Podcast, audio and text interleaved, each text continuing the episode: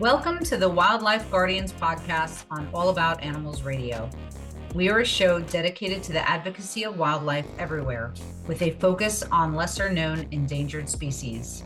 Hi, I'm Erica Salvamini, and Jeff Harrison and I are honored to be your hosts representing All About Animals Radio, a platform dedicated to animals and all those who act to protect and advocate for them.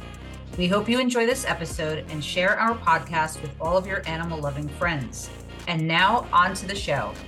All right. Hello and welcome, everybody, to the Wildlife Guardian podcast. I'm your host, Jeff Harrison, uh, flying solo today. Erica will be joining us on the next one. Uh, but today we have uh, a guest joining us uh, from the U K, uh, Mister Simon Jones, the founder of Helping Rhinos. Um, Back in March of twenty twelve, Simon split from a twenty-four year career in the corporate world and founded Helping Rhinos. Um, under Simon's leadership, Helping Rhinos has become a major conservation organization, protecting rhinos and all the wild spaces where they live. He's also solidified partnerships with some of the world's leading rhino conservation uh, organizations and set up offices in the U K, the U S, and in Europe. We'll hear more about this here in a few minutes. Uh, Simon, welcome, and thank you for taking the time to meet with me. Thank you, Jeff. Thank you for a very nice introduction. Um, pleasure to be here and, and talking to all of your, your viewers and listeners. I, uh, I like our, our similar uh, backgrounds there. Yeah, there's a rhino theme, isn't there? For sure. For sure. So, Simon, you and I have worked together for a little over six years now, uh, when I started peddling against poaching and had, had reached out to Helping Rhinos, who um, uh, was actually, it was a Helping Rhinos posting on social media that got me involved. Um, so, it, you know, it, and I've I've talked about the the story about peddling against poaching, but I think one of the, the overall statements I I want, the takeaways I want people to have is to to realize that, you know, uh, something from uh, a social media post or a uh, something that you see online, when people see that and they think, well, there's really nothing I can do to help. I, I think there, there's a big truth in the fact that, that people around the planet can make a difference if they're partnered with the right people and they have their heart in the right place.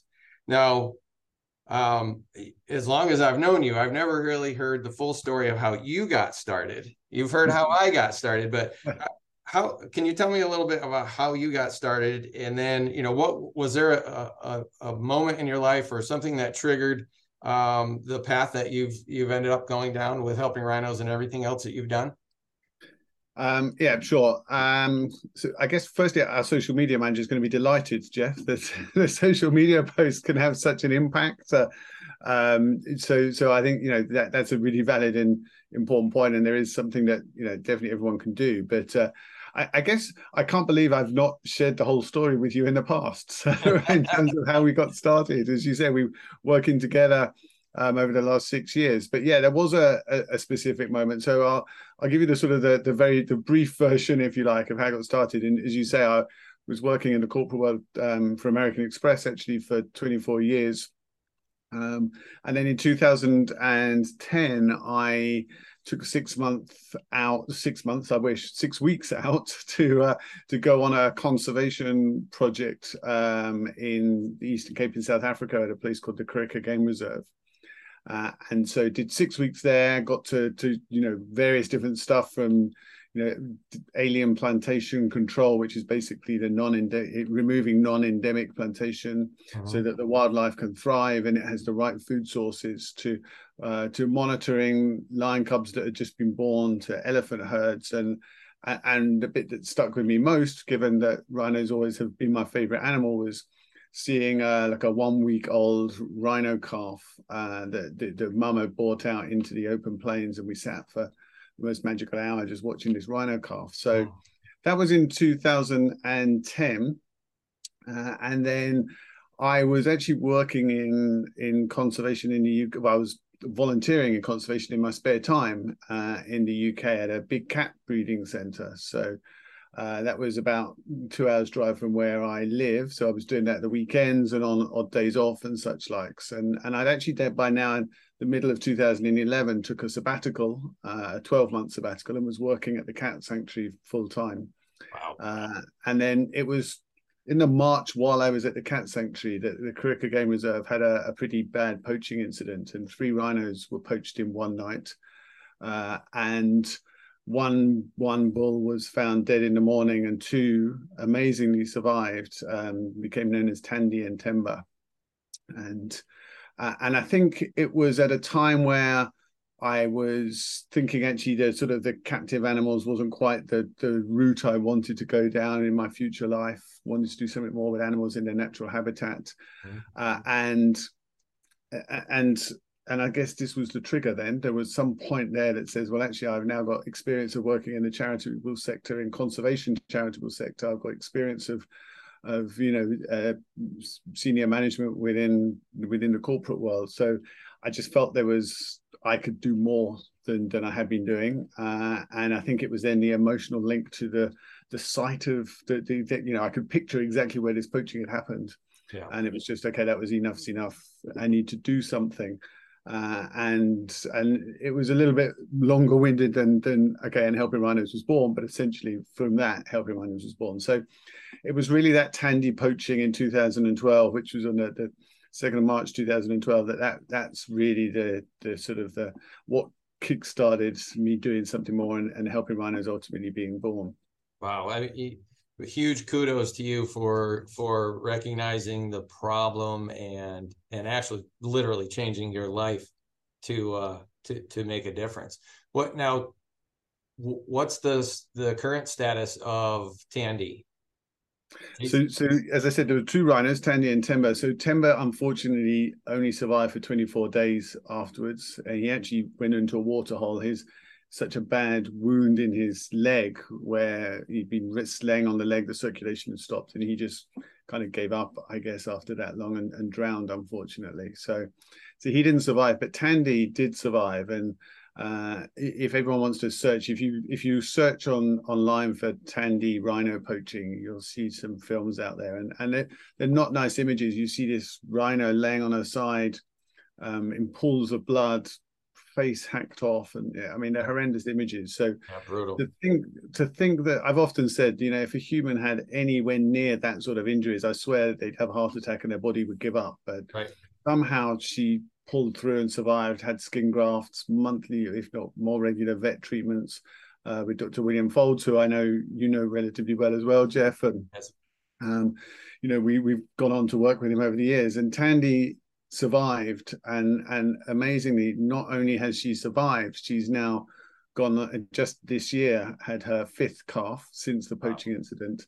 Um, and actually, a few days after she gave birth to her fifth calf, Tembi, who was her first calf, Uh, gave birth to her second calf. So, wow. so, you know, people often questioned how much money was being spent on Tandi's treatments, and could that money be used elsewhere, mm-hmm. uh, better used elsewhere for, you know, boots on the ground and, you know, et cetera, et cetera. And my answer to that, to anybody who questions that, is saving that one rhino already has created seven rhinos in this right. world that wouldn't be here if we had given up on her.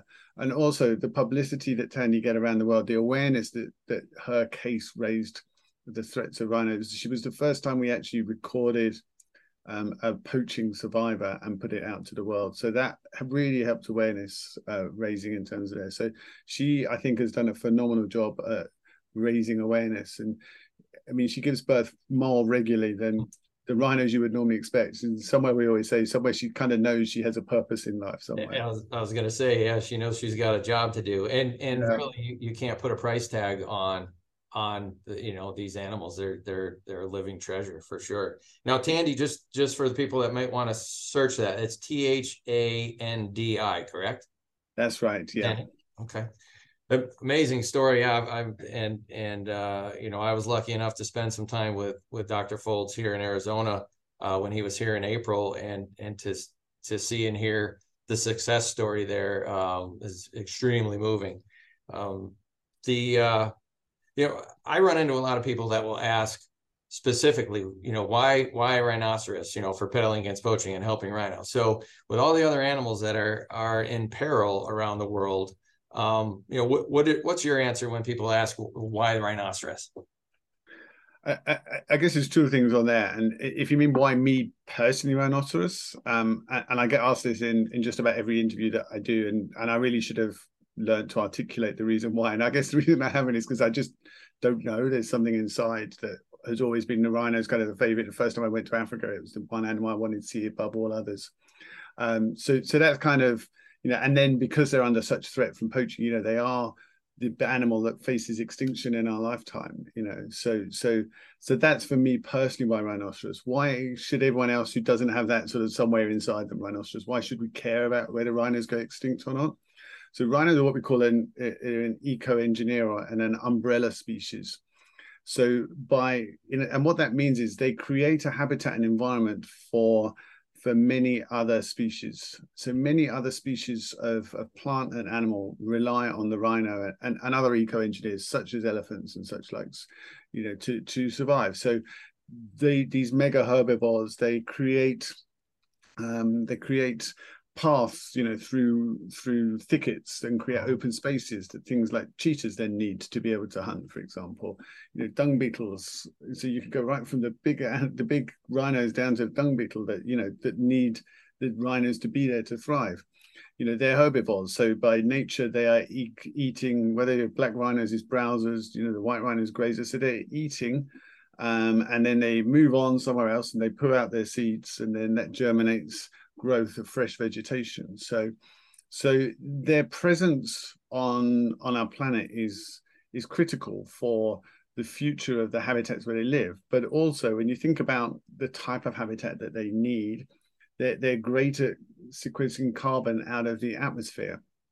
So they actually help, you know, if we if we could look after the wild spaces that rhinos and and, and other mega herbivores need to survive, we'd go a long way to addressing issues like climate change, for example, which we know has a direct impact on all of our lives. Um, we're seeing major, you know, major weather patterns that we won't expect. You know, I, I know, you know, there's wildfires happening, you know, where you are all too regularly, and they get worse every year. We see the same in Australia. Actually, as we sit here today, I've seen the most amazing pictures from South Africa that I've never seen before. And, and much of the country is blanketed in snow. So wow. I'm seeing pictures of lions, rhinos, you know, giraffe in their natural habitat. We've all seen them perhaps in zoos around the world when the snow comes, but in their natural habitat in South Africa and, and in, you know, however many inches of snow. Wow. So we, we have to work, you know, so... keeping animals like rhinos on our planet has a positive impact um, for all of us. And if we lose them, we will all feel that impact in some way, whether direct or indirect. Sure. Now, th there's been a lot of, of studies and, and um, that have proven just what happens to the landscape if the rhinos are removed. I, I think there was a, a, a very large section of Kruger, correct me if I'm wrong, but where there were no rhinos for a while, and, and the land kind of turned into a wasteland. Um, but then when they were reintroduced, uh, it, it, you know, nature has a way of, of bouncing back.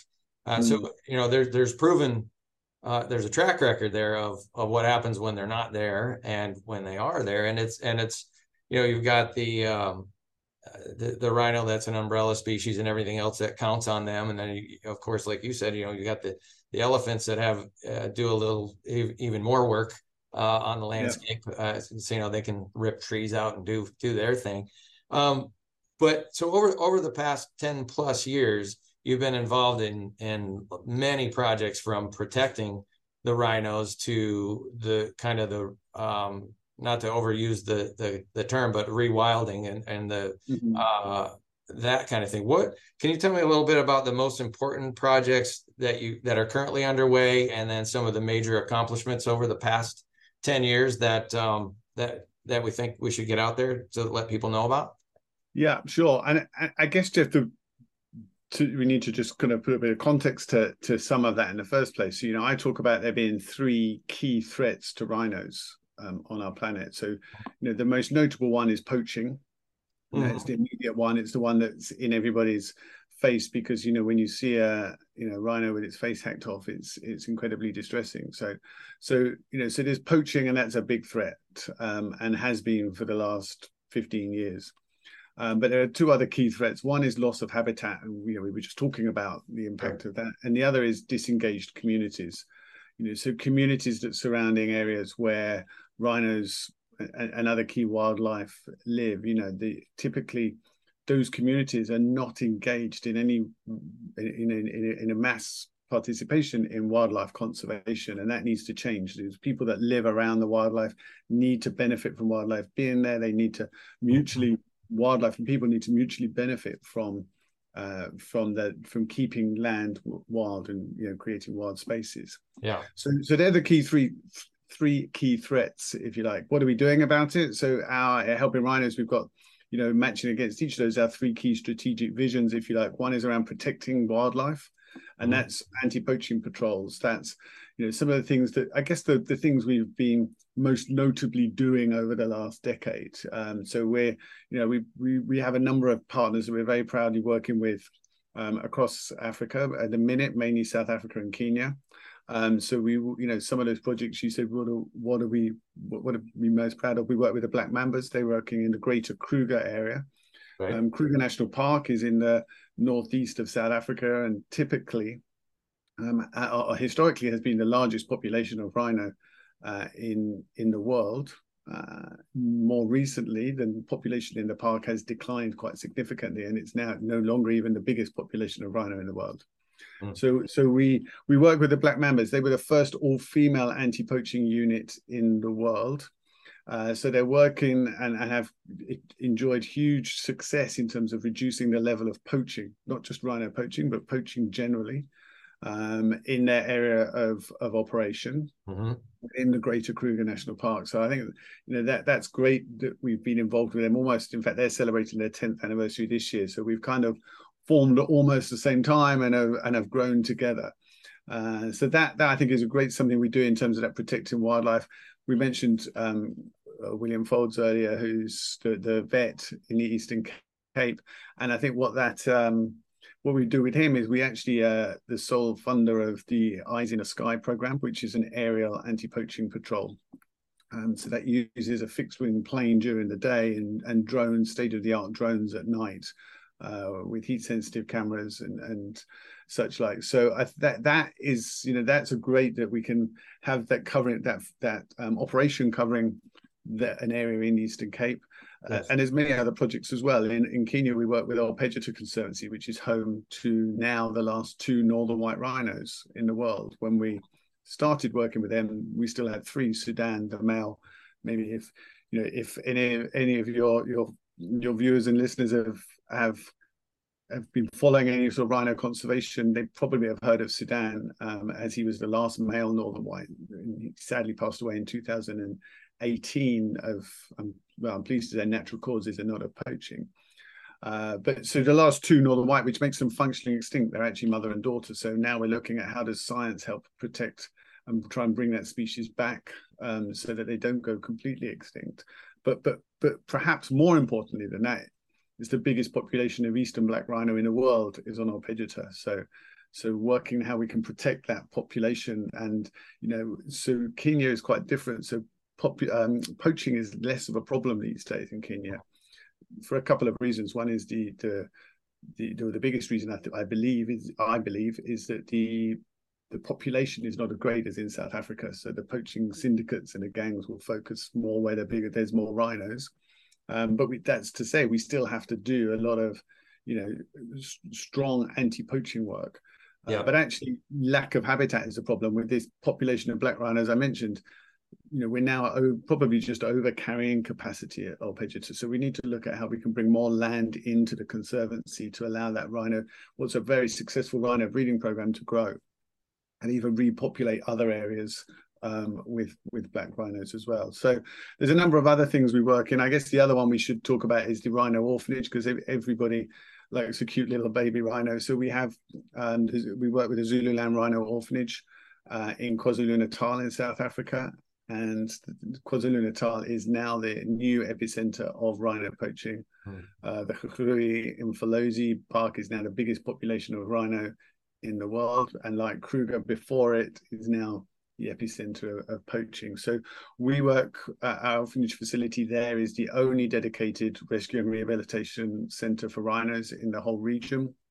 Um, and we're taking rhinos in Um, you know, more regularly this year in the last twelve to eighteen months than we've done at any time over the last decade. Yeah, yeah they, they have definitely uh, got their hands full there at the moment.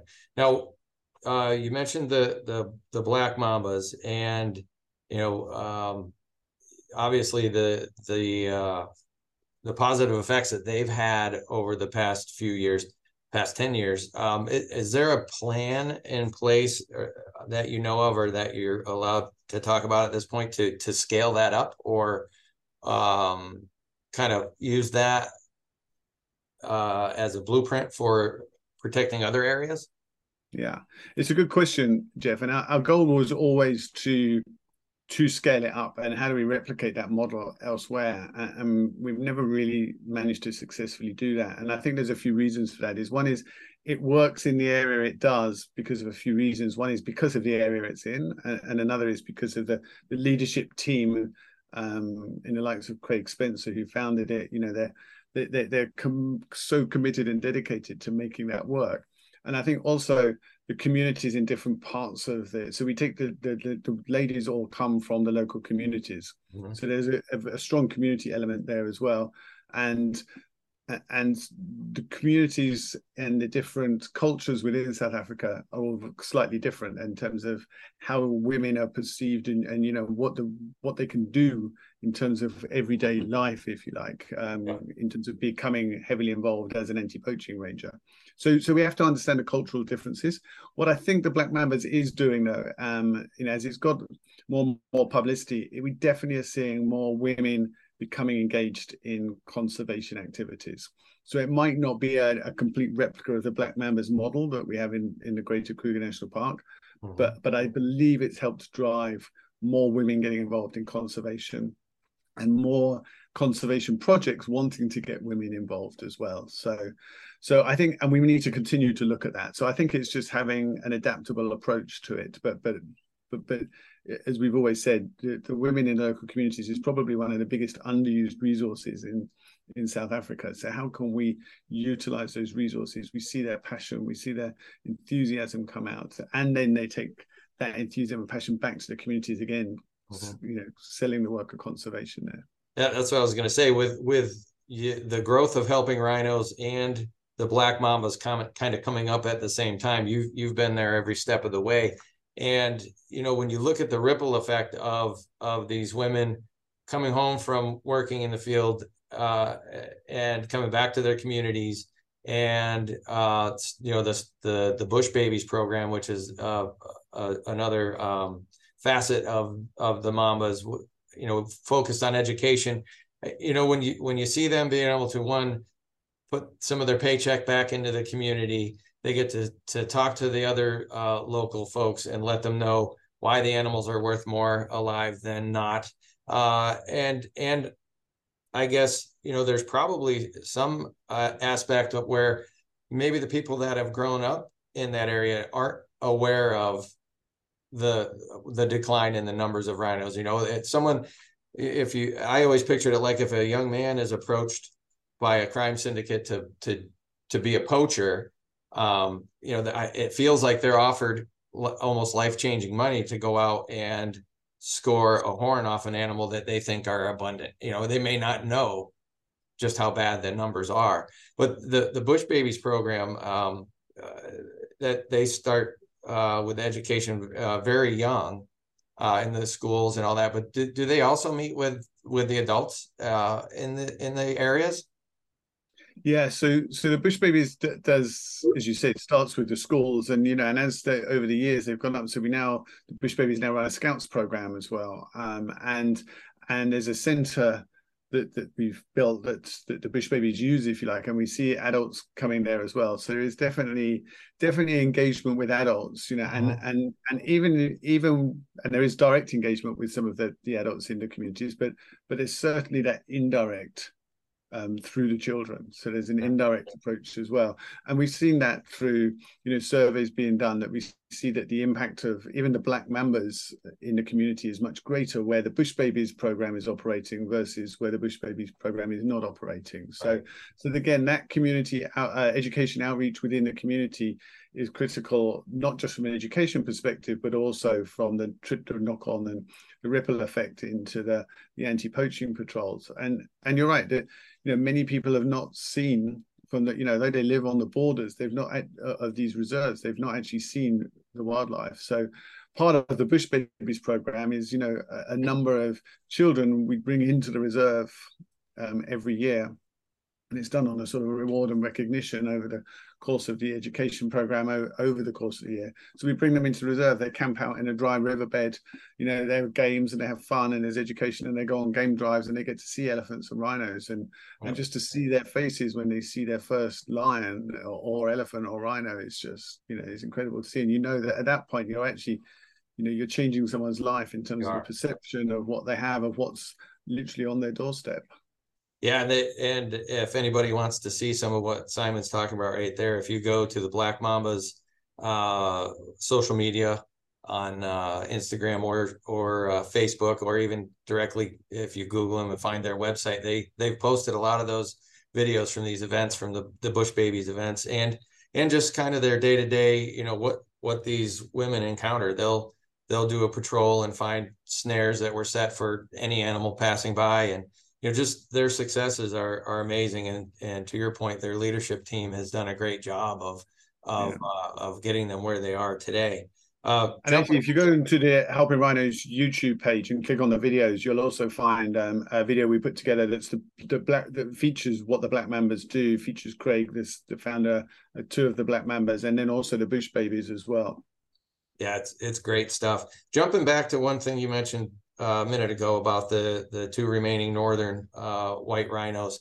The, uh, how far down the road is is that project before they actually are comfortable enough to risk any of the embryos that are on ice uh, with with implant into a, a care a mother that will be a surrogate mother? Yeah.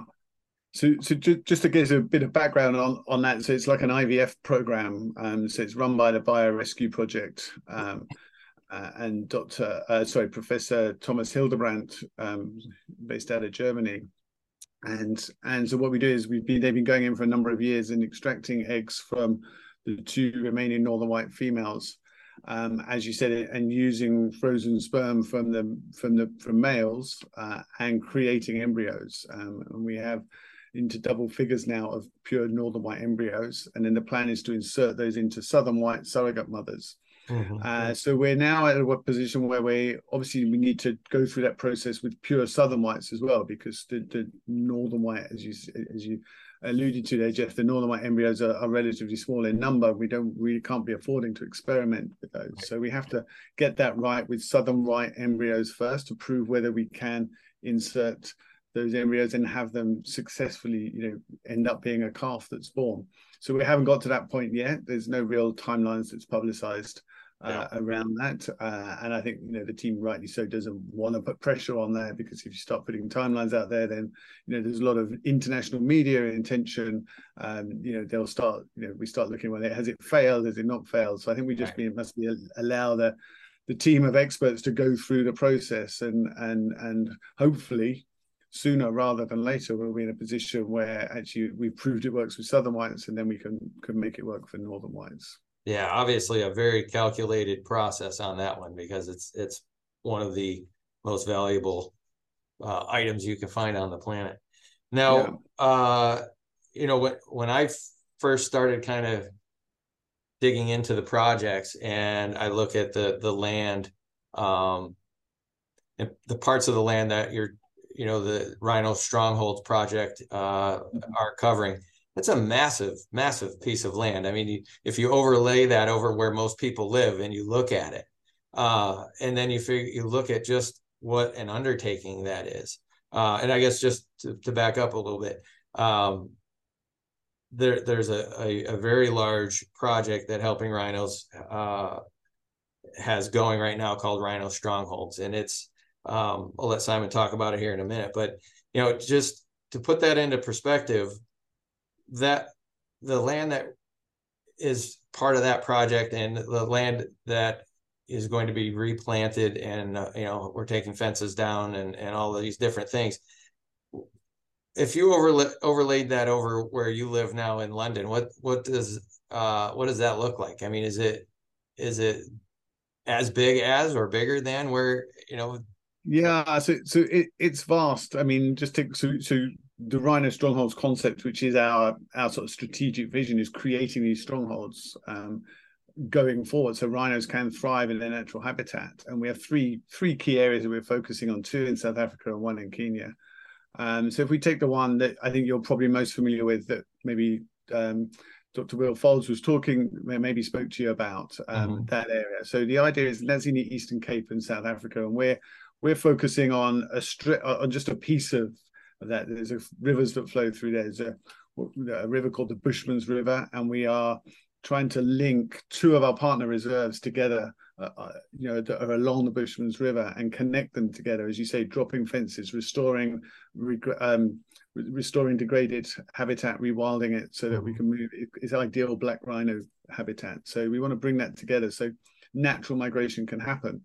That's part of a bigger picture and vision within the whole Eastern Cape, which which aims to be about the size of um, the size of uh, bigger than Kruger National Park. If you know when that wow. becomes successful, so to give you the idea that Kruger National Park is the same size or, or roughly as um, as Wales, uh, country here in the, the U K. You know the, the bit that's bolted on the left. So you know, so it, it's huge uh, and. Uh, bigger than you know, bigger than a city, bigger than you know, I think bigger than any city in the world, I, I believe. And, uh, and and so we that's what we want to do. We want to start rewilding that. So everything we spoke about before, and the impacts that, that restoring that habitat will have, and the positives, direct and indirect positives on the world, uh, will be huge. So it's a massive undertaking. It's going to yeah. take millions, tens of millions, um, at least, of dollars to to bring to fruition. But we're starting the process now. It's a very complicated process, uh, but we start it now, and we that's that's our goal: is we create these habitats where, you know, and then we have to protect the wildlife that's on there. We have to manage human wildlife conflict so that so that the local communities are benefiting as well from the land being rewilded, not just not just the wildlife that lives on it.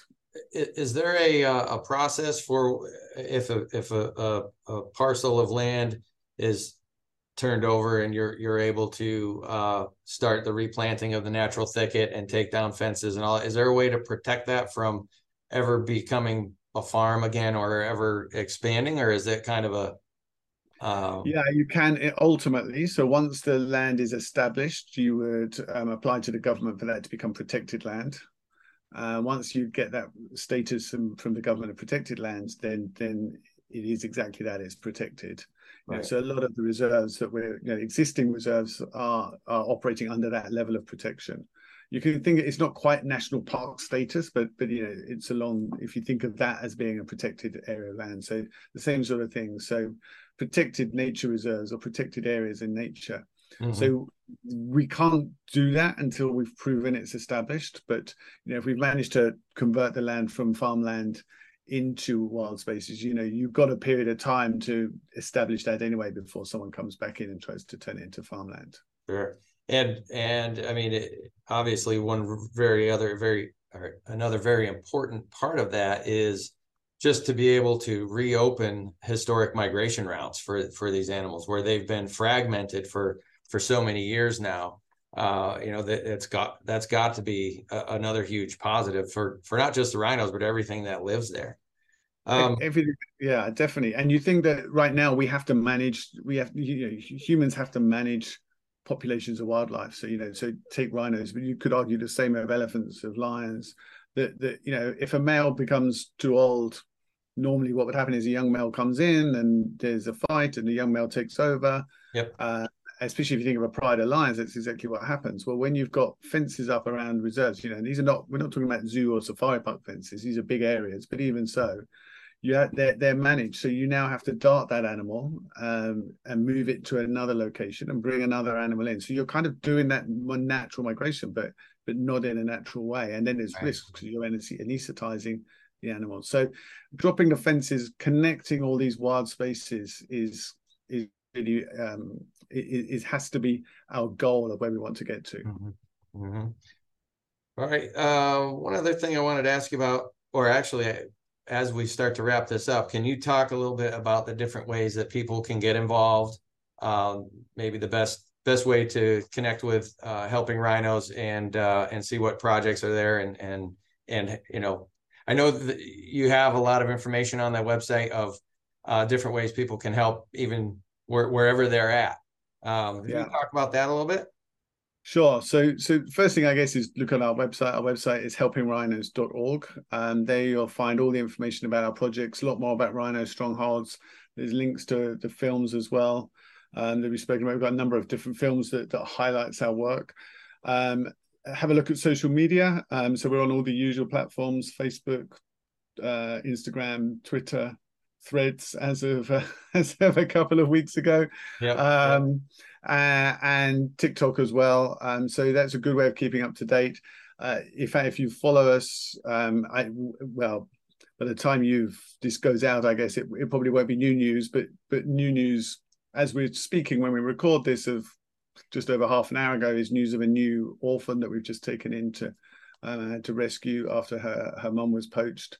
So, so you'll follow our social media for all the latest latest news that's there as well, um, and on there you'll see details of uh, events that we're that we're running as well. So we are uh, we have a big annual event that's that's run out of London but is streamed live around the world as well. This year that's on Saturday, the thirtieth of September.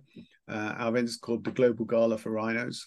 Mm-hmm. Uh, so I'm guessing, Jeff, many of your, your your audience are going to be in the U S, so you can you can get a ticket and join us. And this year we're particularly excited. We have a few people from the wildlife television world. Uh, oh, we have a, a quite a well-known U K actor, a big U K actor called Peter Egan, who's joining us as our host.